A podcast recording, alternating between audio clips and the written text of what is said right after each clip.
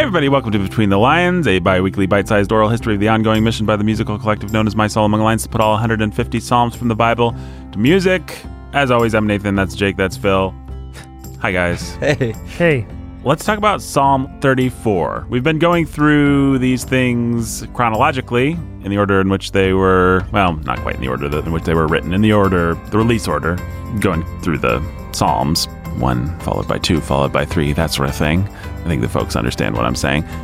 But we did say when we released new stuff, we would talk about it, and this would be your podcast destination to hear about everything new that was going on with My Soul Among the Lions. So, for the last couple of months, we've released two different songs, actually, although they go together. We'll talk Mhm. about that based on Psalm 34, written by Phil Moyer. which is where we're up to in our psalm settings now. So Mhm. uh, there are other psalm settings and songs that you can have access to that aren't available as an album or on Spotify yet, but you can go listen to some of that other stuff on Patreon or warrenmedia.com and Patreon.com forward slash MSAL. yeah, be the very first to hear new things from My Soul Among Lions. We definitely encourage you to do that. Yeah, I think please. these, I think what we're talking about today has been up there for a couple months now. Yeah. Yep. That's right. So, Yeah. yeah. You could have been listening to it all along, but you didn't. That's on you. out. That's on you. But you don't have to make that mistake again, folks. But to whet your appetite, let's talk about this. Well, yeah, this is a beloved psalm to many. We were just talking about how there are high expectations, maybe that I wasn't all that aware of. Didn't know what you were walking into. there, there are lots of people have their favorite psalm or whatever, Yeah. and then there are those psalms that are like Psalm 23 or Psalm 1 Right. or Psalm 63, Psalm 51 or whatever it is that everybody knows that one and or they know that one line from that one psalm and you better get it right. Mhm. You know, we uh, we'll talk about this uh, hitting this buzzsaw when we get to Psalm 20 Yeah. with some trust in chariots and some trust in horses. But the, the buzzsaw of people's expectations for psalms can be pretty pretty Well, it's like if you're going to do Psalm 23, it better be your Hey Yeah. Jude. It better Yeah, be your right. Stairway to Heaven. It's Psalm 23. and how you can't meet that. You can't live up to No- it, Nothing's right? going to live up to that Yeah. expectation. It could actually be your Stairway to Heaven, and it still wouldn't feel like your Stairway to Heaven. Yeah, Psalm 34 is one of those Yeah. psalms that people have. But it Well, kind I'm, I'm glad to not have known about yeah, I was going to say it kind of snuck up on us because it's not. A, it's not like a Psalm 23. It's it's got a few pretty Mhm. famous lines. Taste and see that the Lord is good. I think Mhm. is maybe The, main one, yeah. the main one, and then uh, maybe the Lord is near to the brokenhearted and saves the crushed spirit. You'll see those lines on Right. calendars and things Yeah, like that. Exactly. But it wasn't one that you were approaching as if it was this great No. thing with a bunch of weighted expectations. I mean, really, obviously, we were going to approach it anyway. Right. But I took particular interest in it when my wife told me that it was meaningful to her. hmm And I I was like, oh, w- why? And she's like, well, we had lost our fifth child. We have four kids. When Amy was pregnant with our fifth, about 19 weeks, we lost our baby. And she had to go into the hospital and deliver, which Mhm. is awful, terrible. Our friend and elder, Brian Bailey, he came in in the morning, unexpected, came into the hospital room right before work, and he read that scripture to us. And that imprinted on my wife's mind forever. Like Mhm. that is her beloved psalm. Mm. And so I I didn't know that until well it's 2020 now. I didn't know that till early 2019 and and so I'm like I have to set this one. I want to do this one. Mhm. So got to work on it and d- decided to actually split it in half. There's a clear break, and actually in many psalters they'll put these kinds of breaks in. um, Oh, sure, yeah. First ten verses, and then do the rest as a second part. And so I had this idea that maybe there was a way to write two songs and then combine them, like Mhm. a nice segue. Yeah, we could do 34A in worship. We could do 34B in Yeah. worship. We could do 34A and B. Like, yeah, if we wanted to do two songs together, we just flow right into it. and Right. Have them in some way contrast enough that they're distinct and it doesn't feel like one tremendously long song. And so that was the goal. I think somehow that was more or less achieved. Mhm. I'm happy with it. Sometimes the I Psalms so. themselves actually do that sort of thing where a lot of people will argue that Psalm 42 and 43 are actually one psalm, Right. but they're two parts Mhm. Right. to the same psalm. Yeah, and this particular one, begins really just a praise to God, you know. In whatever the circumstance is, I, I'm always going to bless the Lord. And that's part of the reason it was so meaningful to my wife. It's it's teaching her like, yeah, even in those dark, terrible circumstances, I'm still going to bless the Lord because he's so good to me. I don't lack for anything. But then the latter part from verses 11 on, it's like wisdom literature. It's like, come, This is what I've learned. listen and I'm to gonna me. I'm going to teach you. Mhm. Yeah. It made sense to put the break there. I remember you having finished 34A and having a lot of ideas about 34B and spending a lot of time trying to figure out how to make it work and Mhm. being discouraged and disappointed and Yeah. not, not finding the it's true. It's true. Yeah. that was actually going to pull it all together the way that you had hoped. Yeah, I'd never really felt like I came to that thing. Mhm. Yeah. I am happy with it now. I'm happy with how it turned out that Tracy Smith would sing on it and Yeah, we need to talk and about just that. Debut adding her to that yeah, her debut and just how it all came together. I, I am happy about. But when it was alone and just me and the guitar and my voice, I wasn't digging it a whole lot.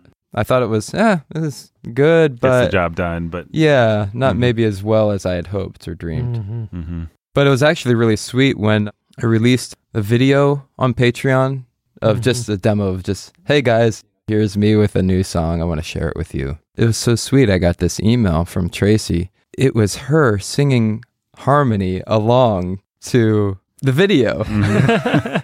I was like, oh, that's so sweet. Like she took an interest. She liked the song enough. And she was really just asking me what I thought about the harmony. Did she do okay? Like, what did I think of the part? And I was like, perfect, you know?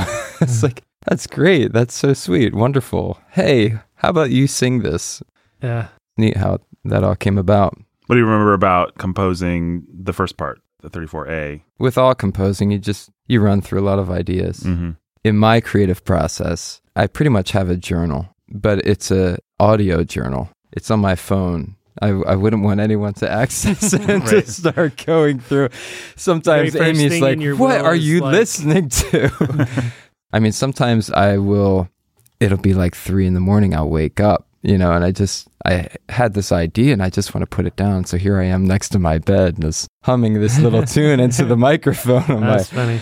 That's how I work. Sometimes ideas come to you and you don't want to lose them. Or you might be in the car driving and you just kind of hum something out. It's like, oh, I really like that. And I've, I've had many times where that ended up being the thing, you know, the, the Mhm. key thing I needed in a song. I know I ran through a lot of ideas of trying different things, and same with part B.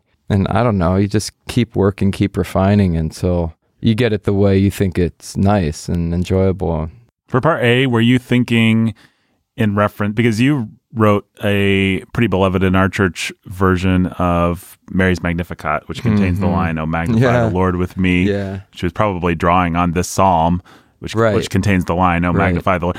When she did that, were you so were you bouncing those things off of each other in your head at I- all? Did you want them to stand in contrast with each other or in reference to each other? In con- did you want them to stand in conversation with each other? Um, yeah, they're definitely connected scripturally. And I felt that it was okay if they were somewhat connected musically. Mhm. I think you would hear some similarities. I think they're both in the same key Mm-hmm. in C. You have a similar title, right? You have Magnify the Lord as Mary's song, and this is Oh Magnify the Lord. The choruses have some similarities. Their repetitive nature and even the words that they're reciting.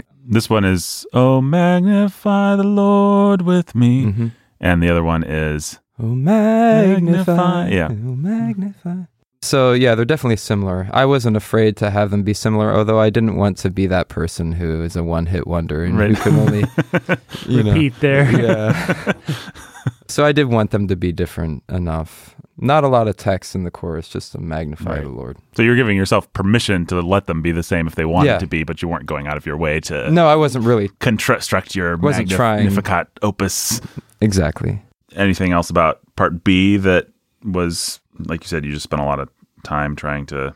Just spent a lot of time with the melody and even the key relationships. The one song's in C. I thought, hey, I'll try going into F. Mhm. Part of the reason I got this idea was one time at youth group, we're doing Psalm 9, Zion's Daughter, Mhm. right? We went into Rock of Ages and I just loved. They're in different keys, but I loved how they went together. And then I thought, you know, we should really. This might be a way to get the psalms to work, different parts working together, but be Mhm. different. And so I was working on the key relationship, and I think one of the reasons I was unhappy was because I had them both in C. But I was really trying to get it to F. Right. but it worked. It's fine. It's Mhm. good. I like it. yeah, I do too. And we sang this one in worship not too terribly long ago. yeah, the with- first part. with yeah. Tracy. Yeah. People dig it. It works. It's great. Well, I mean, anything else to say about Psalm 34? What do you think about the, the style and how that relates? I am curious because it's different, right? You mean the of the two parts, or No, the um the relationship of the style of this psalm to the other My Soul Among Lions songs. oh, This is drawing on some synth, you know. Yeah, it's more in the flavor of the some of the directions the, the precursor to My Soul Among Lions had been going in Right. than uh, Right. My Soul Among Lions. I listen. My whole philosophy on all of these songs is let's abandon the idea altogether of having some kind of cohesive style. Let's make songs that we love and let's experiment. And if there's songs that we love and are excited about, that's what's important. That's what communicates and translates to other people. And other people can riff and change the style they present the song in. But let's keep it interesting. yeah. I mean, I think the first CD I ever bought was the Jurassic Park soundtrack, which is silly. But Really? the, but the second CD I ever bought was the greatest hits of the Beach Boys, which was a CD that a lot of people had back in those days. And I remember listening to that and being like, oh, well, this is actually a lot of Beach Boys to hear all at once. and then the third CD I bought, and probably nostalgically my favorite album of all time, is Sergeant Pepper's Lonely Hearts Club Band. That eclecticism of the Beatles in that period, and, you know, Sergeant Pepper's on, and Rubber Soul, I guess, but especially Sergeant Pepper's on, where one minute they'll be doing a big band song, and the next Yeah. it'll be all strings, Yeah. and she's leaving home, and then hmm. it'll be some psychedelic jam, and Here's then the sitar. yeah, here and then George's stupid sitar song, like "Oh darn, the batteries in my thing are done. I have to get up and change it." Um, although the, I like, I actually like the sitar Yeah. songs now, but I didn't when I was a kid. So that that to me is music. Like the Beatles, especially Sergeant Pepper's and Abbey Road and the White Album, imprinted on me so deeply at such a formative age that I want that kind of eclecticism. If I just listen to an album that's all the same kind of folk or all the same kind of this, I get tired of it. So mm-hmm. for me, it's always been the more eclectic, the better. Let it be what it wants to be. Let it be. Let it, yeah. Let it be. Hashtag let it be. I mean, I know that's simplistic. I know that albums do have to hang together. And I know Right. the Beatles were doing all kinds of things to make their albums hang together that might not even be noticeable to me. But I'm glad we do folk songs, but I always like it when we can bring a little synth into it. I also just like synth in general. So Yeah. I mean, we talked about this before about Song of Moses. You know, I really like where that came to. hmm And I think in some ways I have that in my mind. The style of it, the the instrumentation used. yeah. I think this is a more beefed up Yes. version of that. Let's give it a listen, folks. We're going to listen to both parts put together the way Phil intended. see, see how you like the change from C to F here, folks. No, it's So- not. Oh no, it's not. I'm sorry. the Absence of the yeah. change. See how you like the absence. Do you think you should have gone to? F? You give it a listen. You'll see. No pun intended. At all times I will bless the Lord and ever praise Him with my voice. My soul will make its boast in God. The humble hear it and rejoice. I sought the Lord in darkest night. He saved me by His glorious might. Oh, look upon His holy face and let your gloom be turned to light. Oh, lift your voices, praise His name. The mighty God has power to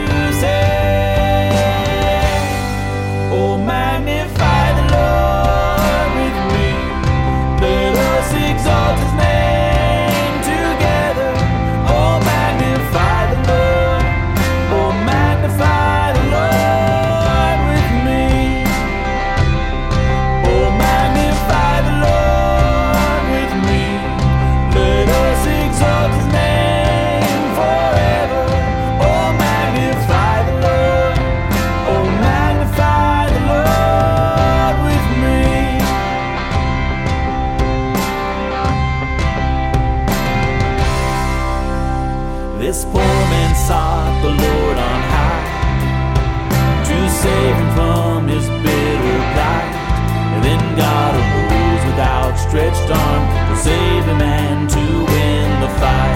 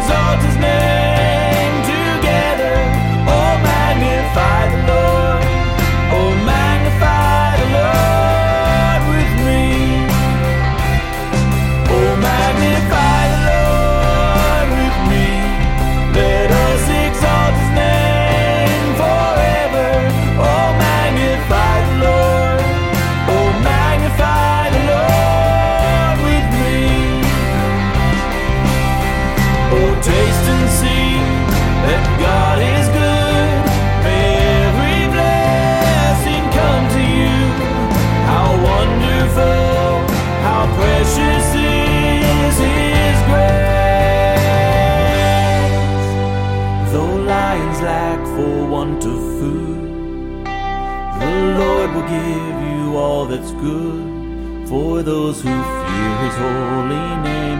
Every blessing they will claim.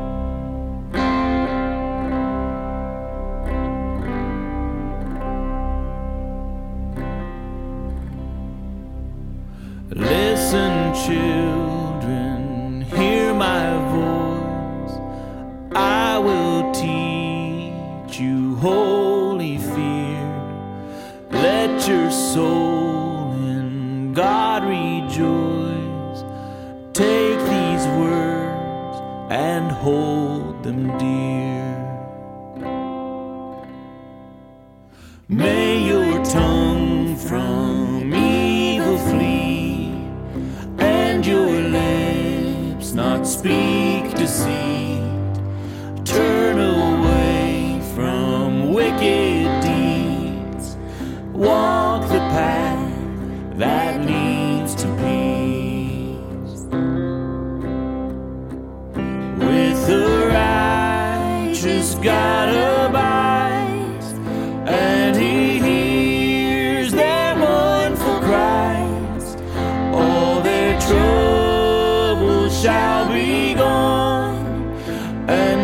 sorrows turn to sorrow.